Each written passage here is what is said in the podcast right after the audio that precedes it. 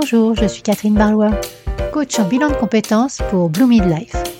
Après des années comme chef de projet dans la recherche clinique, je suis devenue coach et je vous accompagne pour trouver votre voie professionnelle dès maintenant. Bienvenue dans ce podcast où je partage avec vous, seul ou avec mes invités, des conseils, des expériences, du coaching dans la bonne humeur. Alors, on est parti pour l'épisode du jour. Bonjour à tous et bienvenue sur ce deuxième épisode spécial du podcast Bloomid Voice. Je l'enregistre aujourd'hui en duo avec le thème Gestion des risques addictifs en milieu professionnel. Ce podcast ainsi que les prochains épisodes spéciaux sortiront le troisième mardi de chaque mois et auront une thématique précise pour vous aider à aller mieux au travail. C'est vraiment mon but, vous donner des clés, des idées, des outils que vous pourrez faire vôtres et partager avec vos proches et vos collègues. Mon invité du jour est Nadège Virio. Alors tout d'abord, très bon anniversaire Nadège, car l'épisode sort il le jour de ton anniversaire. J'ai connu Nadège par les rendez-vous de l'APEC Nancy début 2023 et nous continuons à cheminer en parallèle car nos vues sont très complémentaires. Cet épisode est spécial car il sort un mardi en plus des épisodes habituels du vendredi et je n'ai pas fait de conclusion et il en sera de même pour tous les épisodes spéciaux car le contenu est très riche et une conclusion n'est nullement nécessaire. Partagez avec moi ce que ce podcast vous aura apporté et comment vous avez avancé. Vos commentaires et vos retours sont vraiment importants pour moi et partagez également ce podcast si vous pensez qu'il pourra servir à l'un de vos proches ou de vos collègues. Sachez que j'organise un concours pour cela, il vous suffit de laisser un commentaire sur les plateformes d'écoute et de m'envoyer la copie d'écran de ce commentaire sur l'adresse contact at bloomidlife.fr ou de mettre un commentaire sur les réseaux, de m'envoyer un message tout simplement. Voilà, vous avez le choix. Mais sachez que ces commentaires sont comme un boost pour moi pour me conserver motivé à continuer à vous partager du contenu de qualité. Tous les huit podcasts, je ferai un tirage au sort parmi tous les commentaires pour offrir à une personne une heure de coaching dédiée à ses objectifs professionnels. Depuis le début de ce podcast, déjà trois personnes ont gagné une heure de coaching. Alors ce sera peut-être votre tour très bientôt. Le prochain épisode spécial sera dédié à la sophrologie et son apport en milieu professionnel. Mais sans plus attendre, je vous propose de rejoindre Nadège et la gestion des risques addictifs en milieu professionnel. Et je vous souhaite une belle écoute. Bonjour Nadège. Bonjour Catherine. Comment vas-tu? Ça va très bien. Il fait beau, donc ça va. C'est parfait. Merci de nous rejoindre euh, dans cet épisode spécial sur le podcast. Donc en fait, euh, Nadège, bah, je vais te laisser euh, te présenter et nous raconter un petit peu ton, ton parcours professionnel qui t'a conduit à créer ta propre entreprise dans la gestion des risques addictifs en milieu professionnel. Donc sur le parcours, je travaille depuis bah, pratiquement 28 ans maintenant. J'ai commencé à travailler dans les ressources humaines en tant que responsable recrutement dans du travail temporaire qu'on appelle maintenant agence d'emploi, en tant que responsable recrutement, commercial, euh, un petit peu chef d'agence. Je me fais une petite expérience en tant que chef d'agence. Donc, euh, gérer le personnel, analyser les postes, faire du recrutement pour différents types d'entreprises. Et j'ai découvert quand même le monde de l'entreprise dans tous les domaines, hein, le bâtiment, l'industrie, euh, tous les domaines donc une approche euh, très intéressante de l'entreprise, de toutes les personnes qui interagissent dans ce domaine-là, ressources humaines, support en général, discours commercial aussi. J'en ai fait pas mal. Ensuite, j'ai eu l'opportunité de continuer dans un service qualité, sécurité, environnement dans un grand groupe de bâtiments et de la construction en France. J'ai découvert la prévention santé sécurité en travaillant avec des préventeurs qui faisaient partie du service et une ergonome donc dans l'analyse des postes, l'amélioration des, postes de travail. Donc vraiment quelque chose d'intéressant. Et j'ai eu aussi l'opportunité de prendre une mission de relais addiction qui a été créée dans cette structure pour justement accompagner les personnes vers euh, peut-être des ressources, en tout cas euh, pas au sein de la société, mais des ressources euh, pour pouvoir s'en sortir dans leurs problématiques qui forcément devaient impacter leur travail. Et on a bénéficié de formations internes. Donc, euh, j'ai pu me former euh, un petit peu en addictologie pour comprendre les mécanismes. C'était vraiment ma première approche. Euh, l'impact physique, psychologique et ce que ça impliquait professionnellement, parce que ce n'est pas que des impacts, on va dire, neurobiologiques, puisque ça se passe là, mais également les risques juridiques pour l'employeur, pour les employés. Donc, il y avait ces deux pendants euh, dans ce qu'ils appelaient les addictions à l'époque. Euh, c'était le côté très cadré du règlement intérieur, des accords d'entreprise, du code du travail, tout simplement, et le côté beaucoup moins cadré de la dépendance et des addictions. Ça a été vraiment ma première incursion euh, dans ce domaine-là. Ensuite, euh, pendant 11 ans, j'ai travaillé dans une association euh, en tant que coordinatrice régionale dans le Grand Est. Donc, j'avais les 11 départements du Grand Est, dont la mission principale était aussi la prévention des conduites addictives en milieu professionnel et avec une partie accompagnement des personnes dépendantes qui était en partie assurée par les bénévoles de l'association qui avaient eux-mêmes connu la dépendance dans leur vie euh, professionnelle et personnelle et qui allaient expliquer un petit peu leur parcours. C'est ce qu'on appelle de l'entraide entre pairs, PAIR, mmh. c'est-à-dire euh, des personnes qui vont cheminer avec d'autres personnes qui ont peut-être besoin d'aide.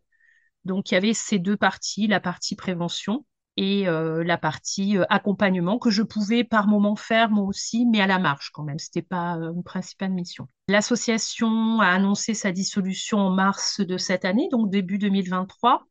J'avais pris la décision de démissionner parce que les conditions de travail n'étaient plus en adéquation avec ce que je voulais.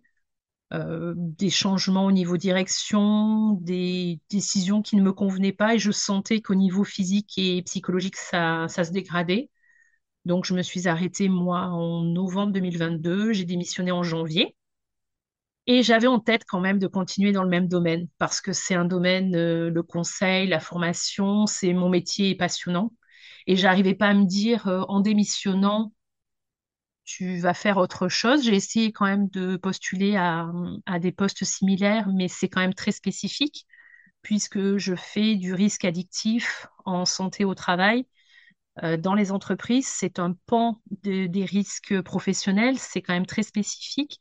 Et il n'y avait pas vraiment le poste. Il y a des postes en tant que préventeur, mais dans tous les risques professionnels, je m'y retrouvais pas.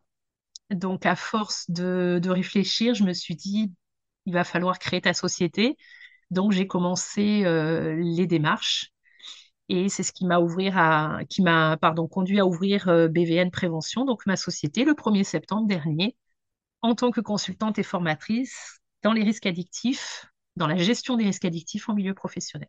Bah, merci pour euh, l'explication de, tout ce parcours. Euh, et, par rapport aux risques addictifs, quels sont les principaux risques en fait euh, auxquels les entreprises et les employés, bien sûr, sont confrontés aujourd'hui? Alors, le risque addictif, peut-être définir quand même ce que c'est, parce que ah c'est bah peut-être pas évident pour tout le monde.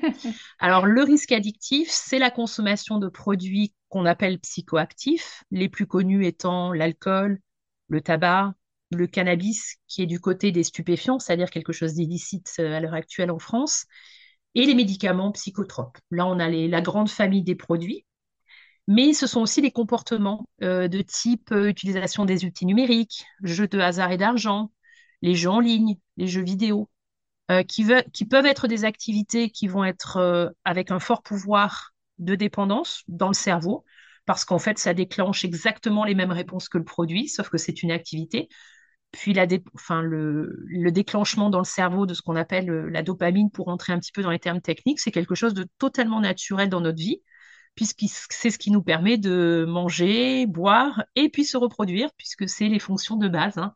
Donc euh, la dépendance, elle va s'inscrire dans ces schémas-là, avec les produits, les comportements. Euh, pour rentrer dans les domaines euh, pas chiffrés, mais comment ça se passe dans le milieu professionnel, ce qu'on appelle les actifs occupés. Les principales substances consommées, ça reste le tabac, l'alcool, le cannabis, et vraiment juste derrière les médicaments, euh, les médicaments psychotropes de type anxiolytique, donc des médicaments qu'on peut prendre sur une partie euh, dépressive d'anxiété qui peuvent être ponctuelles ou de façon un petit peu plus chronique. Et en dehors du travail, on retrouve quand même surtout le combo gagnant que sont le tabac, l'alcool et le cannabis, que ce soit dans le milieu du travail ou en dehors. Mais dans le milieu de travail, on a vraiment des chiffres qui sont plus importants sur ces trois matières. Euh, la différence, ben, ça va être le fait qu'en société, en entreprise, j'entends, il va y avoir un risque. Euh, santé, c'est le premier, que ce soit euh, dans la société, dans l'entreprise ou dans la vie de tous les jours, la santé publique. Le risque, c'est la santé, on est bien d'accord. Après, dans l'entreprise, va venir percuter le risque juridique, les responsabilités de l'employeur en matière de santé-sécurité Et en tant que salarié, on a aussi des obligations. Donc, c'est ce qui va faire la différence entre le milieu professionnel et, le milieu privé. Euh, on peut aussi avoir des consommations. Là, je t'ai parlé des produits les plus consommés. Mais dans le milieu professionnel, on va aussi parler des comportements que je nommais tout à l'heure, donc les jeux de hasard et d'argent, les paris en ligne qui sont arrivés fortement ces dernières années, euh, les jeux vidéo, tous les outils numériques, les réseaux sociaux aussi, puisque c'est quand même quelque chose de très actuel, des produits illicites, euh, même si c'est... Or, les produits illicites aussi, il n'y a pas forcément que des choses répréhensibles, excepté les produits stupéfiants, parce que là, on va on va pas faire une apologie des produits stupéfiants, mais ça peut impacter le travail, euh, son organisation, son rendement, ses relations avec ses collègues euh, et sa santé physique ou mentale. Donc, il est important que la prise de conscience se fasse pour les employeurs parce qu'ils gèrent des êtres humains complexes qui, eux, ne voient pas forcément la finalité négative. Pour te citer des exemples, un salarié qui va prendre un médicament euh, qui est censé améliorer ses douleurs parce qu'il a mal au dos, qui est un médicament qui l'endort, c'est un produit psychoactif, qui va prendre la route pour aller au travail, qui s'endort, qui se provoque un accident pour lui-même et même pour d'autres. Une personne qui a consommé un petit peu trop d'alcool la veille, qui n'a pas attendu le temps d'élimination et qui se présente à son poste de travail très tôt et qui travaille sur une machine-outil, forcément, il va y avoir des risques. Et puis, bah, une personne qui a joué en ligne toute la nuit, par exemple, et qui n'a pas du tout dormi, qui se présente à son poste de travail, on n'est pas forcément sur des personnes qui ont des problèmes de dépendance. Ils ont consommé ou ils ont pratiqué une activité, mais à partir du moment où ils prennent leur voiture ou leur moyen de transport pour aller au travail, ils deviennent co-responsables avec l'employeur, et souvent plus l'employeur qu'eux d'ailleurs. Et l'employeur, bah, il doit mettre un cadre et faire de la prévention. C'est là où la différence va se faire avec la vie privée, c'est qu'il y a un engagement du fait du travail et du contrat de travail. D'accord, d'accord, oui, c'est bien clair. Et, euh, et là, en fait, en, quoi consiste le, travail que va faire ta société? Pour aider à prévenir en fait tout ça? Alors la société, je vais intervenir sur euh, deux aspects. L'aspect formation, formation pour les personnes en position managériale pour leur expliquer la gestion des conduites addictives. Ça, alors, ça peut être dans tous les domaines, hein, je le disais tout à l'heure, comme je l'ai fait dans l'association, des structures, des industries, des structures médico-sociales, des sociétés de services, des mutuelles. Et en formation, on va expliquer euh, le côté réglementaire, ce que je dis depuis tout à l'heure, donc le côté santé-sécurité obligatoire. Euh, le côté obligatoire réglementaire euh, est une chose écrite dans le Code du travail, etc.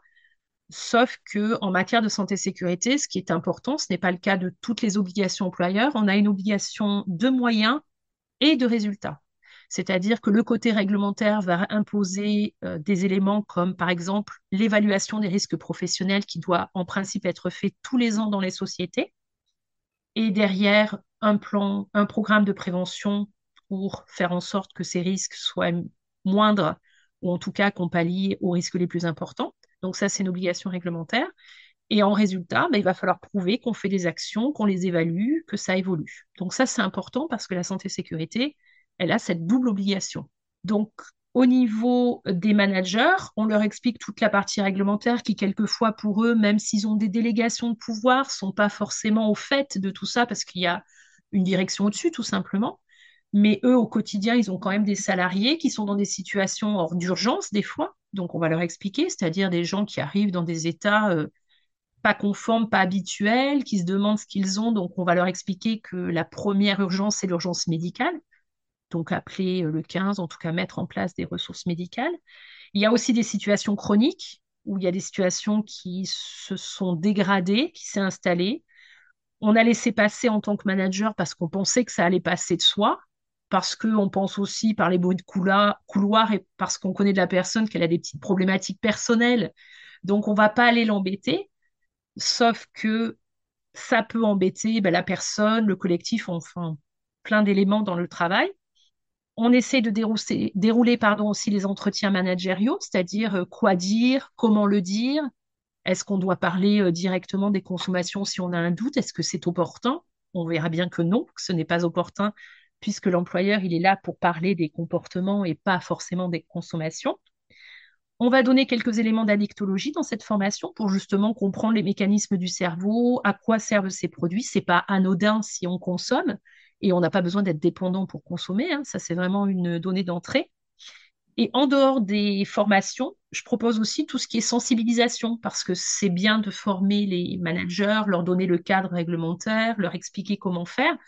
Mais les salariés, eux, ont besoin aussi bah, d'un cadre, parce qu'en tant que salarié, tout le monde a des obligations, de par son contrat de travail, euh, de par euh, ce qu'on appelle l'assistance à personne en danger, qui consiste euh, à la fois à être là pour les autres, pas en tant que salarié, hein, dans notre vie de tous les jours, ça peut nous concerner, et quelquefois, ben, les salariés, pensant qu'il y a un responsable ou une responsable au-dessus, se disent ben, Moi, j'ai pas trop de responsabilité. Si j'ai quelqu'un qui va pas bien, ben, c'est son problème, c'est pas le mien. Eh bien, non, parce qu'on ne peut pas ignorer aussi dans un collectif, dans une équipe, ce qui se passe à côté. Donc, on va essayer de faire de la prévention. En tout cas, on va leur donner des billes pour leur parler justement de ce sujet qui est pas forcément facile. Hein. C'est un sujet tabou. Je pense que dans matière de produits, mis à part le mis à part le tabac, qui n'est plus tabou, parce que c'est vrai qu'on fait des actions, je pense notamment au mois sans tabac, là, qui arrive en novembre, ou le mois de janvier sans alcool, qui arrive en janvier, ce qu'on appelle le dry January.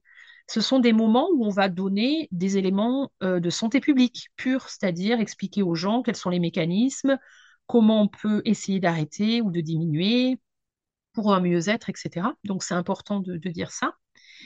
Et la vie euh, privée, vient forcément impacter la vie professionnelle. je pense que c'est un vœu pieux euh, de penser qu'on laisse sa vie privée à la porte de son entreprise. Euh, elle, en fait partie. Il y a une, espèce de d'importation de ce qu'on fait de sa vie privée dans sa vie professionnelle. Il va falloir expliquer bah, les limites de cette importation. Je parlais de tabac tout à l'heure. Bah, par exemple, quand on est fumeur ou fumeuse, effectivement, on ne laisse pas euh, son paquet de cigarettes à l'entrée de la société. Il va y avoir des temps de pause, etc., qui sont légiférés, qui sont réglés, puisque maintenant le tabac, par exemple, est sorti de l'entreprise. Mais tout ça fait que on arrive en tant qu'un être humain avec sa vie privée dans la société et on ne peut pas tout laisser à la porte. Donc forcément, il va falloir trouver un équilibre entre ce qu'on vit à l'extérieur, ses problèmes, ses consommations, ses comportements et le cadre qu'impose l'entreprise. Donc euh, tout ça, on l'explique euh, et en formation et en sensibilisation pour expliquer le rôle de chacun et comment tout le monde peut avoir un rôle à jouer. Ce qui est intéressant aussi, parce qu'on a tous un rôle à jouer, en fait, même si c'est un rôle de euh, signalement, d'information, de s'intéresser aux autres, c'est aussi un rôle. Il n'y a pas que le rôle coercitif ou le rôle euh, obligatoire en fait. Il y a tous ces rôles-là qu'on a à jouer euh, en tant qu'être humain, en tant que, personne civile et en tant que salarié, bien sûr, quand il y a un contrat de travail derrière. C'est important de parler de tout ça. En fait, tu, tu viens de donner les, grandes lignes de ton, de ton accompagnement et euh, si des personnes nous écoutent et, et se disent mais concrètement, comment je m'en rends compte? Est-ce qu'il y a alors tu as commencé à en parler, mais est-ce qu'il y a vraiment des, signes ou des symptômes auxquels euh, bah, les employeurs ou les collègues devraient être attentifs pour, euh, détecter ces, comportements addictifs au travail? Alors bien sûr, il y a des, signes, on en parle beaucoup dans les formations, plus dans les formations managers, parce que c'est eux qui doivent être sensibles à cela. On appelle ça, on appelle cela des signaux faibles ou des éléments de repérage, c'est-à-dire qu'on va proposer aux managers d'identifier peut-être des euh, façons de faire de leur employé qui, pas qui ne sont pas habituelles. Par exemple, des retards en termes professionnels, des retards répétés, euh, des dossiers qui sont moins bien gérés, des réclamations clients, le collectif qui fait quelques remarques de plus en plus appuyées, ça c'est sur la partie professionnelle. Et sur la partie physique, on peut constater un certain laisser-aller, par exemple physique, une détérioration euh, de la personne, la personne un petit peu plus anxieuse ou la personne nerveuse alors que c'est plutôt quelqu'un de calme ou à l'inverse, quelqu'un de plutôt calme alors que c'est plutôt quelqu'un euh, de nerveux en tout cas euh, qui réagit, qui est présent, etc. Donc tous ces signes combinés et professionnels et personnels vont permettre à l'employeur ou en tout cas au manager de pouvoir se dire il y a peut-être quelque chose qui ne va pas et de pouvoir provoquer derrière euh, ce qu'on appelle des entretiens préventifs ou des entretiens managériaux pour mettre le salarié face à tous ces signes qui ont été euh, analysés, diagnostiqués, pour lui dire ben, qu'est-ce qui se passe, sans parler pour autant ni de vie privée ni de consommation, même si ça peut venir bien sûr dans la discussion, mais plutôt pour dire euh, dans le travail, il y a quelque chose qui ne va pas et on ne peut pas continuer comme ça parce que c'est quand même l'obligation. Ce qui est très intéressant dans ces signaux et dans les entretiens qui vont suivre, c'est qu'on se rend compte que ça peut être des déclencheurs face à des personnes qui ont soit des problématiques bien ancrées, voire de dépendance, soit des personnes qui sont vraiment dans le risque, c'est-à-dire qu'elles n'ont pas jaugé pour X raison le fait que leur consommation ou leur comportement avait une répercussion, ou ça se voyait, ou ça a vraiment une répercussion pour eux. Du coup, ça va leur permettre de se dire, c'est pas si transparent que ça, on l'a remarqué, on m'a dit ce qui se passait, il va peut-être falloir que je me fasse accompagner, que je me fasse aider. Et tous les entretiens qui vont se faire vont avoir ce but-là, en fait, c'est de dire les ressources existent. En tant qu'employeur, c'est pas nous qui allons amener vers euh, une solution médicale, par exemple. Par contre, il y a des ressources. Au travail, par contre, nous, il va falloir que ça change parce que euh, tu as une mission à accomplir, il y a un collectif, il y a une production, etc. Donc, ça permet de recadrer la personne tout en la hum, valorisant. Si une personne qui travaille bien jusqu'à maintenant, de lui dire effectivement que ça ne peut pas continuer parce que euh, la production, le collectif n'est pas bien et qu'elle-même n'est pas bien et que ça ne peut pas euh, être acceptable en fait.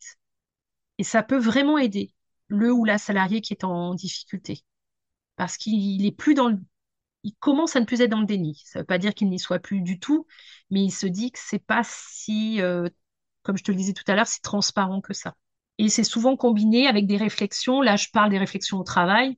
Souvent, c'est une personne qui subit des réflexions dans sa vie privée ou peut-être d'un entourage plus ou moins euh, personnel, de dire euh, de façon très crue, je trouve que tu te dégrades, je trouve que tu sens pas bon, des choses comme ça. Du coup, mis bout à bout, cette personne se dit, hmm, j'ai réflexions, j'en ai de part et d'autre dans ma vie privée. Mon employeur me fait aussi des réflexions. Il y a peut-être quelque chose qui ne va pas. Donc, il faut peut-être faire quelque chose. Et ça, c'est très important parce que ça permet de bouger les lignes, en fait, plutôt que de se dire euh, dans un consensus, bon, ben, ça va s'arranger, hein, c'est une passade, ce que je disais tout à l'heure, ce n'est pas possible. C'est quasiment impossible même, parce que ça ne s'arrange pas de soi. Donc, c'est important d'être euh, d'être attentif aux signaux faibles ou aux éléments de repérage. En fait, ça fait partie de la, culture d'entreprise et je l'entends certes pour l'entreprise au niveau productivité, mais également pour euh, chaque personne, pour euh, bah, le bien-être. Et en fait, des entreprises où c'est pas encore dans la culture vraiment euh, installée, qu'est-ce que tu donnes comme conseil en fait pour commencer à distiller tout ça et à mettre en place cette prévention? Je pense que la première chose à mettre en place, c'est du dialogue.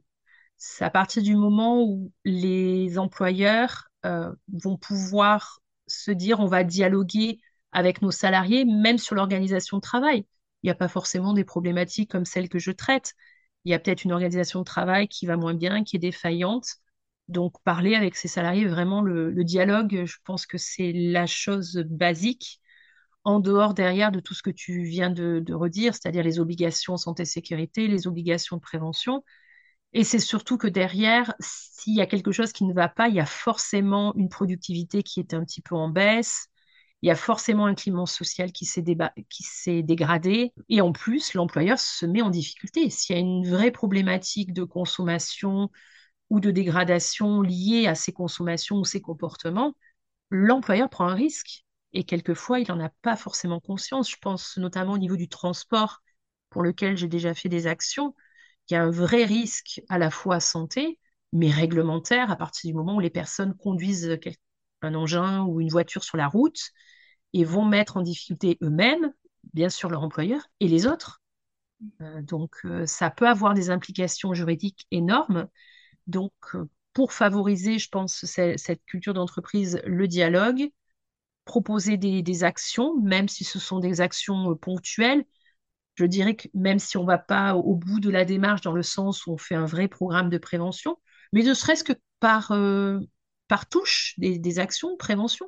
Je ne dis pas que c'est une fin en soi, mais pour des petites structures, ça peut être aussi un moyen de prendre conscience, de se dire euh, comment ça fonctionne, quelles difficultés j'éprouve, et, se poser des questions et aller chercher des ressources. Je pense que c'est important, mais le dialogue me semble la base essentielle. Je sais que tu fais euh, beaucoup de veille par rapport à ce sujet-là. Donc là, on, sait qu'il y a eu une, évolution des mentalités quand même qui permet de faire beaucoup plus de prévention. Et comment tu vois l'avenir de, tout ça, de la gestion des risques euh, addictifs et euh, des, tendances qui, commencent à émerger? Alors, les risques, souvent me pose la question, ça augmente euh, les, consommations, je te citais l'alcool, le tabac et le cannabis, à la, à la marge avec quelques populations, des fois chez les plus jeunes, peut-être plus d'expérimentation en matière de cannabis, peut-être des épisodes d'alcoolisation massive euh, qui sont souvent appelés dans, le, dans,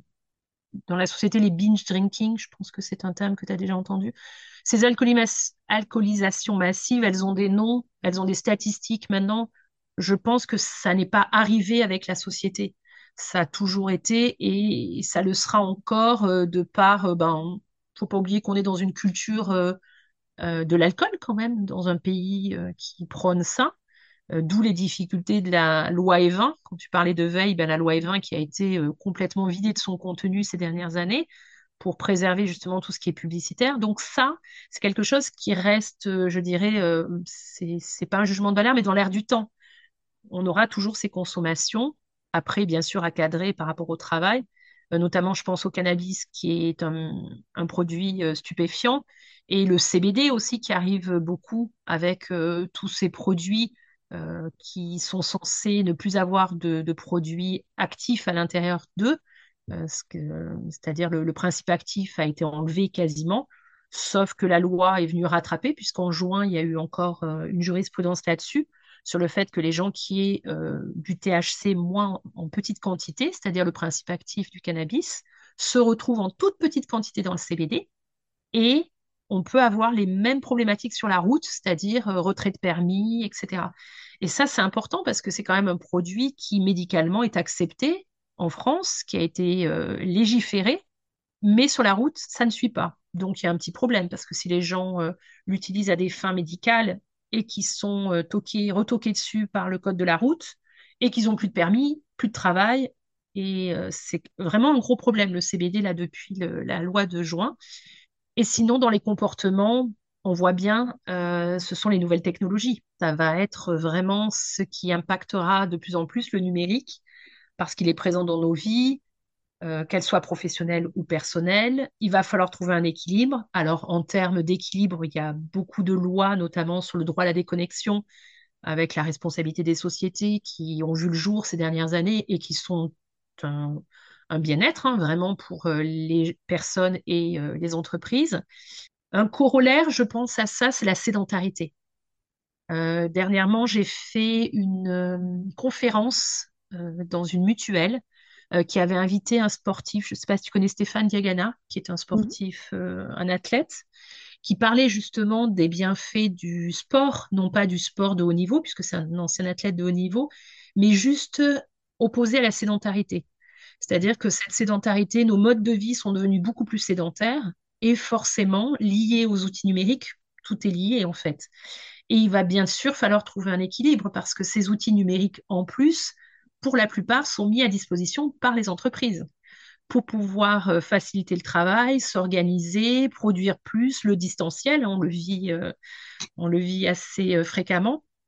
Et toute cette législation comme ce cadre de vie il va falloir vraiment trouver des, règles, des solutions, bah, du dialogue, toujours pareil, de la prévention, pour éviter que ça devienne une vraie problématique euh, de santé et d'organisation euh, dans les entreprises. Donc, il faut vraiment qu'elles continuent à parler de leur mode d'organisation, à l'équilibre vie privée, vie pro. Je pense qu'on est vraiment là-dessus. Qualité de vie travail, conditions de travail, on en entend beaucoup parler, mais ça va être la solution et les nouvelles générations aussi qui arrivent et qui n'ont pas du tout les mêmes attentes que leurs aînés. Euh, être au travail pour y passer leur vie et y perdre leur santé, il en est hors de question. Ils veulent du sens, ils veulent de l'équilibre et ils veulent surtout préserver leur environnement. Parce que la notion euh, environnement, développement durable, écologie, elle est quand même au cœur de tout ça. Donc je dirais qu'on a un vaste ensemble entre les nouvelles technologies, la sédentarité et l'équilibre vie privée, vie pro, qui va forcément favoriser les fameuses conduites addictives, parce qu'à un moment donné, elles servent d'échappatoire, elles servent de plaisir aussi. On l'a pas trop dit là depuis le début, mais on est quand même sur tous les produits qu'on a nommés. Euh, l'entrée peut-être euh, et souvent et heureusement d'ailleurs par le plaisir. Et quand le plaisir euh, devient délétère ou que ça passe dans un côté obligatoire et, et préjudiciable pour la santé, c'est là que ça ne va plus. Mais comment faire la différence? Parce qu'on pense toujours qu'il y a du bien-être et, c'est là la difficulté. Je le disais au tout début sur euh, la complexité de l'être humain.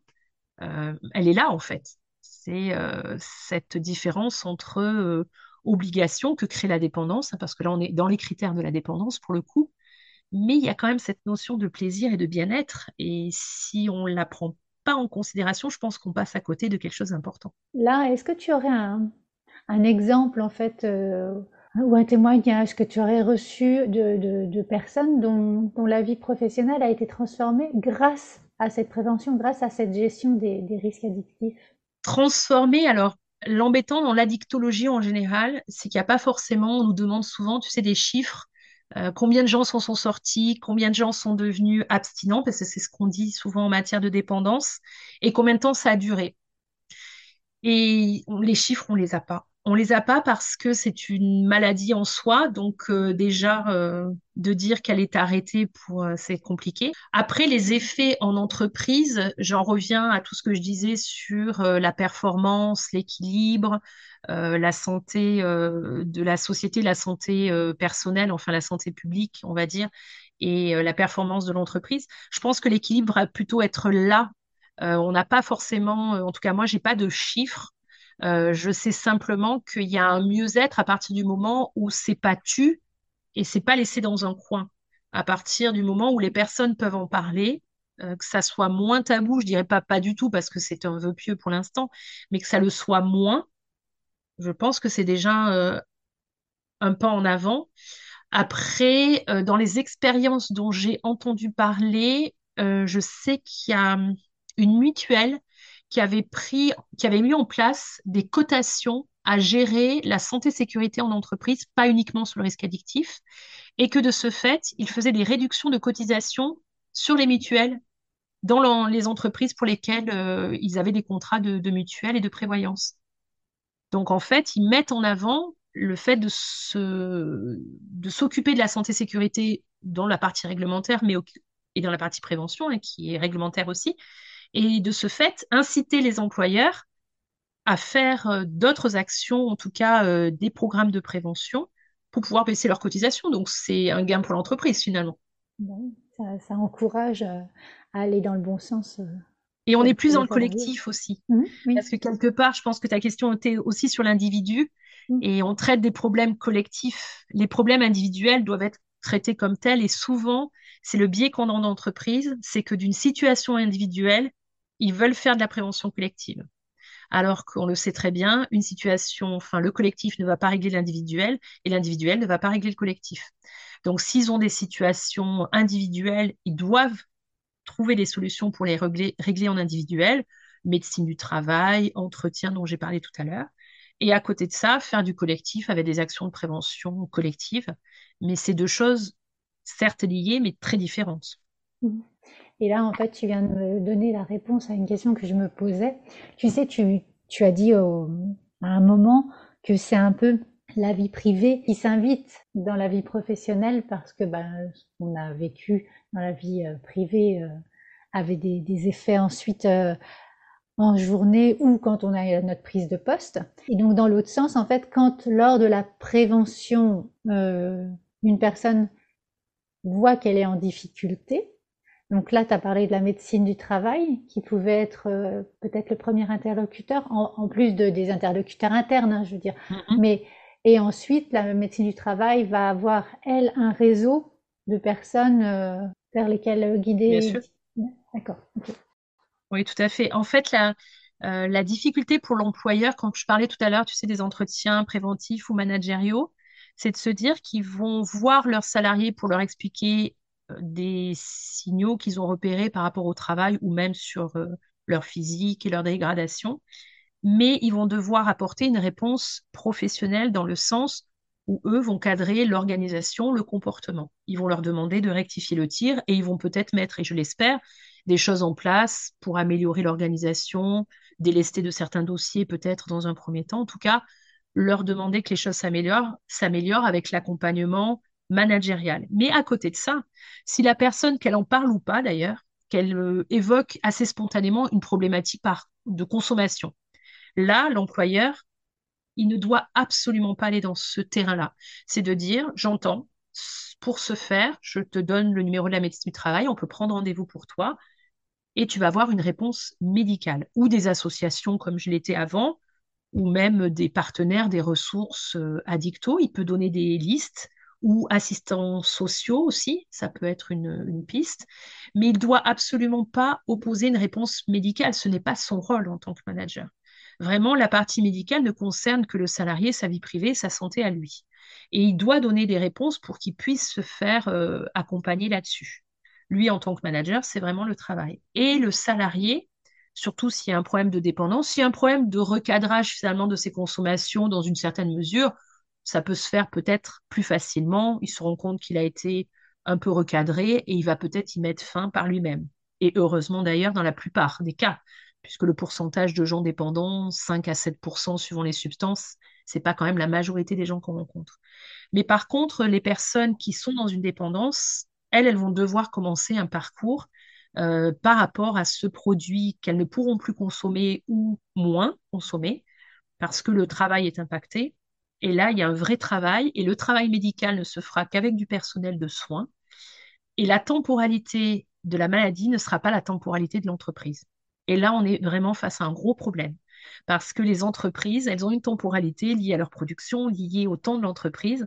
Et souvent, quand on accompagne ou qu'on essaye d'aider, on a des employeurs qui nous disent, c'est quand que ça sera fini le problème là de dépendance euh, Je ne peux pas vous le dire, ça fait partie de la personne. Par contre, la personne, elle doit répondre aux exigences de son employeur et trouver son cheminement et sa façon de passer à autre chose ou, ou d'atténuer ou d'arrêter. il y aura peut-être des soins, il y aura peut-être des arrêts, il y aura peut-être des cures. Hein. Il y a tout un panel de soins en France pour accompagner les personnes dépendantes qui est vraiment très, très bien étayé.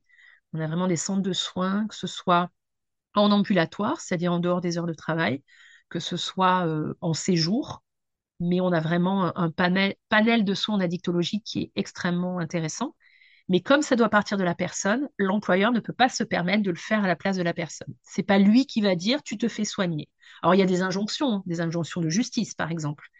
Mais on sait très bien que dans le cas des injonctions, c'est très compliqué parce que ça vient pas de la personne. je pense que le tabac est le plus bel exemple. Je le prends souvent en exemple parce que c'est loin d'être tabou. Euh, une personne, on peut toujours lui expliquer le tabac, ce que ça implique. Si elle, ne souhaite pas, elle ne veut pas, elle n'a pas la motivation pour, on va pas lui dire tu arrêtes de fumer demain. Hein c'est pas possible. Ou si on le lui dit, ben, ça risque d'être compliqué. Donc, il va falloir expliquer justement tous ces, tous ces cheminements. Et, c'est ça qui est important dans, le milieu professionnel, c'est de faire la part des choses entre ce qui relève du métier, du réglementaire, du cadrage et du médical, qui n'est pas la partie de l'entreprise. Elle peut accompagner, elle peut soutenir, elle peut donner des adresses, mais on va le laisser aux bons soins, médecins du travail, assistants sociaux et bien sûr des circuits extérieurs. Tu as répondu à toutes mes questions. Parfait. Euh, et là, en fait, euh, j'ai une dernière question par rapport à, la gestion des risques et j'aurai une question bonus ensuite.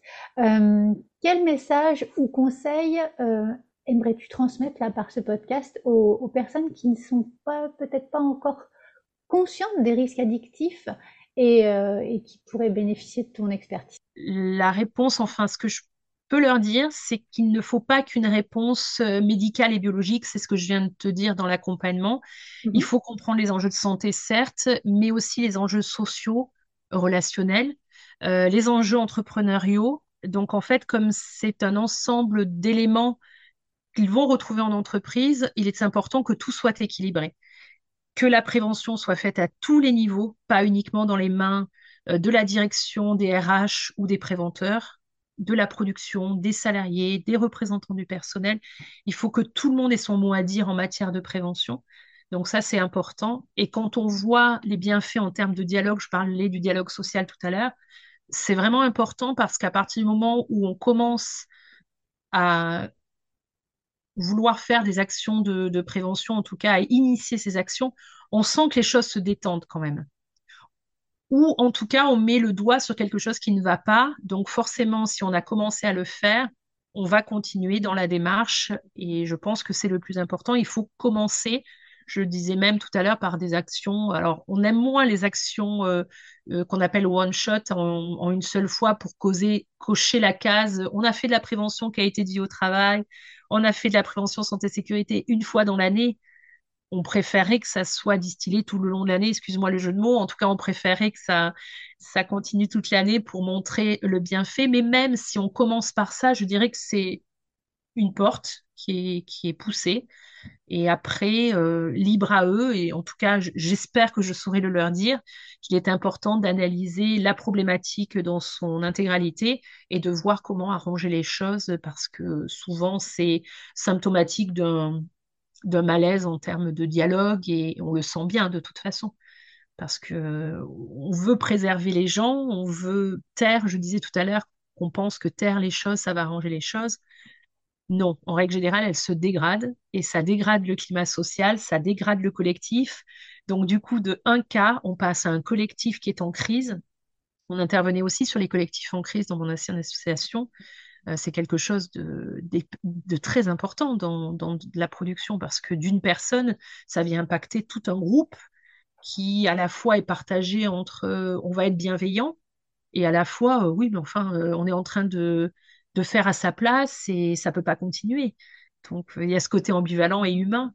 Et comme je crois beaucoup en l'être humain, je pense que la solution, elle est là. C'est d'expliquer aux êtres humains qu'on a tous un rôle à jouer et que le dialogue doit être à la base de tout. Merci beaucoup. Merci beaucoup pour euh, tout ça. J'espère que, voilà, on vient de planter quelques graines. Et donc, ma question bonus, en tant qu'entrepreneur, jeune entrepreneur, euh, quels sont les défis que tu as surmontés pour créer et développer ta propre entreprise, mais dans ce domaine spécifique? Alors, le domaine spécifique, c'était pas problématique pour moi puisque je le connais. Euh, mhm. donc, je dirais que je pensais justement qu'en ayant une idée et un créneau et quelques partenaires et entreprises, ça allait être simple. Finalement, ça ne l'est pas parce que en fait, c'est la grande difficulté. Elle plus dans la construction du projet, euh, de s'interroger sur euh, les choses les unes après les autres. En gros, de ne pas vouloir euh, directement trouver un expert comptable et un statut juridique alors qu'on ne sait même pas de quoi va être fait notre clientèle, notre projet. Donc, c'est de prendre les étapes les unes après les autres. Et je pense que ma grosse difficulté, elle venait de, moi, entre guillemets c'est-à-dire de poser les choses les unes après les autres et de ne pas mettre la charrue avant les bœufs, c'est-à-dire de ne pas vouloir euh, déjà être à la finalité avant de poser les choses, de cadrer les choses, parce que dans le parcours qu'on fait pour monter sa structure, c'est important de, on, en parle souvent, de se structurer. Et, je pense que la plus grosse difficulté, elle vient de là, c'est-à-dire des fois de faire marche en arrière sur euh, des parties, sur son projet, sur son idée, sur où on veut aller, dans quel secteur, avec qui. Euh, donc, euh, je pense que ma difficulté, elle venait plus de là. Elle y, est toujours, hein, c'est de, prendre les choses avec euh, un peu de recul et de temps, quoi, de, se donner le temps. Et comme on est dans une société qui se donne moins le temps, bah, c'est toujours pareil. on veut que les choses aillent vite, alors que vraiment, j'en suis quasiment sûre, c'est qu'il faut prendre le temps. Faire les choses comme on l'entend déjà soi-même, parce que ça dépend beaucoup de nous et pour être en raccord avec, euh, avec nous et avec les autres, en fait, parce qu'on on est quand même tout seul, mais on a des partenaires, on a des réseaux, on a, on a beaucoup de choses, on a aussi des proches, euh, tout le monde doit être embarqué quand même dans ce projet.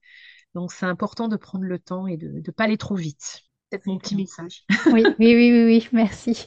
Merci beaucoup pour ce partage. Et puis pour euh, tout ce que tu as expliqué de façon très pédagogue sur les, les risques addictifs, ça, ça a éclairé euh, beaucoup de choses euh, parce que je ne maîtrisais pas du tout le, sujet. Je trouvais que c'était intéressant, voilà, euh, que j'apprenne grâce à toi et que d'autres apprennent également. Petite question, si des personnes souhaitent te contacter, ils font comment? Alors, j'ai une adresse LinkedIn. En tout cas, euh, j'ai une entrée LinkedIn donc euh, à BVN Prévention et puis euh, à Nadège Virio, donc essentiellement sur LinkedIn, par téléphone ou par mail sur BVN Prévention pour me contacter et puis bien sûr par téléphone.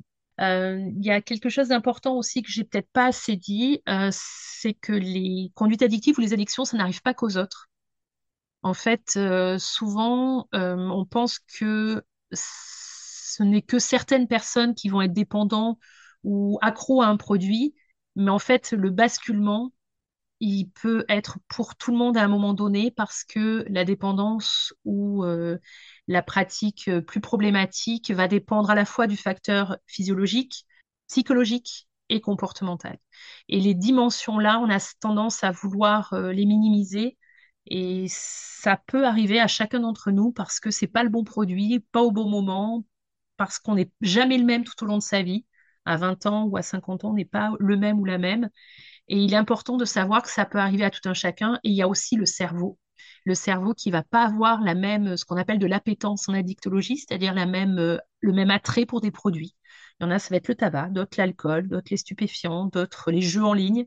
Et ça, on n'est pas câblé pareil. Et vraiment, c'est là qu'on voit l'importance de l'individualité. C'est-à-dire qu'on a des moyennes, on a des façons de faire, des ressources, mais on n'est jamais le même ou la même, et même soi-même tout au long de sa vie, ce que je disais tout à l'heure. Donc ça, c'est très important à prendre en considération parce qu'on ne peut pas dire qu'on aura le même comportement. Je pense aussi au, sport en ce moment. Tu me parlais des nouvelles. Euh, le sport aussi est quelque chose vers lequel on, on se tourne pour du bien-être, etc mais il peut aussi devenir problématique à partir du moment où on n'a pas sa dose ou parce qu'on peut plus le faire. Donc en fait, beaucoup de choses peuvent devenir problématiques et qu'on n'est pas tous fait pareil et qu'on ne sera pas tous le même tout au long de sa vie. Voilà, je voulais te préciser quand même euh, cet élément. En fait, j'étais en train de me dire que il faut pas faire l'autruche, mais c'est pas ça en fait. C'est que chacun de nous, à un moment de notre vie, on peut se retrouver dans une situation un peu délicate et, euh, dans ce cas-là, euh, se faire accompagner, c'est bien. C'est exactement euh, ce que je voulais te dire en, conclusion, c'est que les ressources, elles peuvent être disponibles à tout moment de sa vie. Et les messages, du coup, ça boucle aussi les, les, choses. Les messages de prévention sont très importants, que ce soit en entreprise, dans, en santé publique. D'où l'importance de passer sans arrêt les messages qu'on entend sur les conduites addictives, l'alcool, le tabac, et autres médicaments aussi, ça, on n'en fait pas assez. Mais bon, euh, les médicaments aussi, on en parle peu parce qu'il y a souvent des ordonnances derrière, mais c'est aussi une problématique très très importante, surtout qu'on est les premiers consommateurs en Europe et au monde d'anxiolytiques, euh, de somnifères. Euh, donc, il est important d'en prendre conscience et de voir que ça peut apporter du bien-être, mais ça peut aussi apporter d'autres difficultés. Quoi. Oui faut, faut trouver son, son équilibre euh, Exactement. en toute chose. Et, et donc, oui, oui, se faire accompagner si on sent en fait qu'on est fragile, simplement. Oui, et la fragilité n'est hein. pas n'est pas négative en fait. Ça fait partie de soi euh, comme la force en fait. Euh, je, je, n'y vois pas de consonance négative à la fragilité. C'est un état de fait en fait. Et il y a des gens qu'on peut penser fragiles et qui n'ont pas du tout d'attirance pour euh, les produits qu'on vient d'évoquer, par exemple, et qui en auront peut-être jamais, alors qu'on a des gens dits forts et euh, qui, par contre, vont chercher du réconfort justement dans certains produits pour, euh, pour être encore plus forts ou pour maintenir cette force, parce que justement, voir les choses qui déclinent, des fois, ça fait un petit peu peur. Quoi. Mm. Donc, c'est pas. Ouais, fragilité n'est pas un défaut, loin de là, c'est juste un état. Mm. Mm. Voilà, ce sera notre mot de la fin. Je te remercie beaucoup, Nadège, pour euh, Merci à toi. tous ces partages, pour ton temps. Et puis, euh, s'il y a des questions, elles te seront envoyées. Euh. Merci beaucoup, Catherine, de, de, cette interview et puis de ce partage. C'est toujours très agréable. Belle journée à toi. À bientôt. Merci.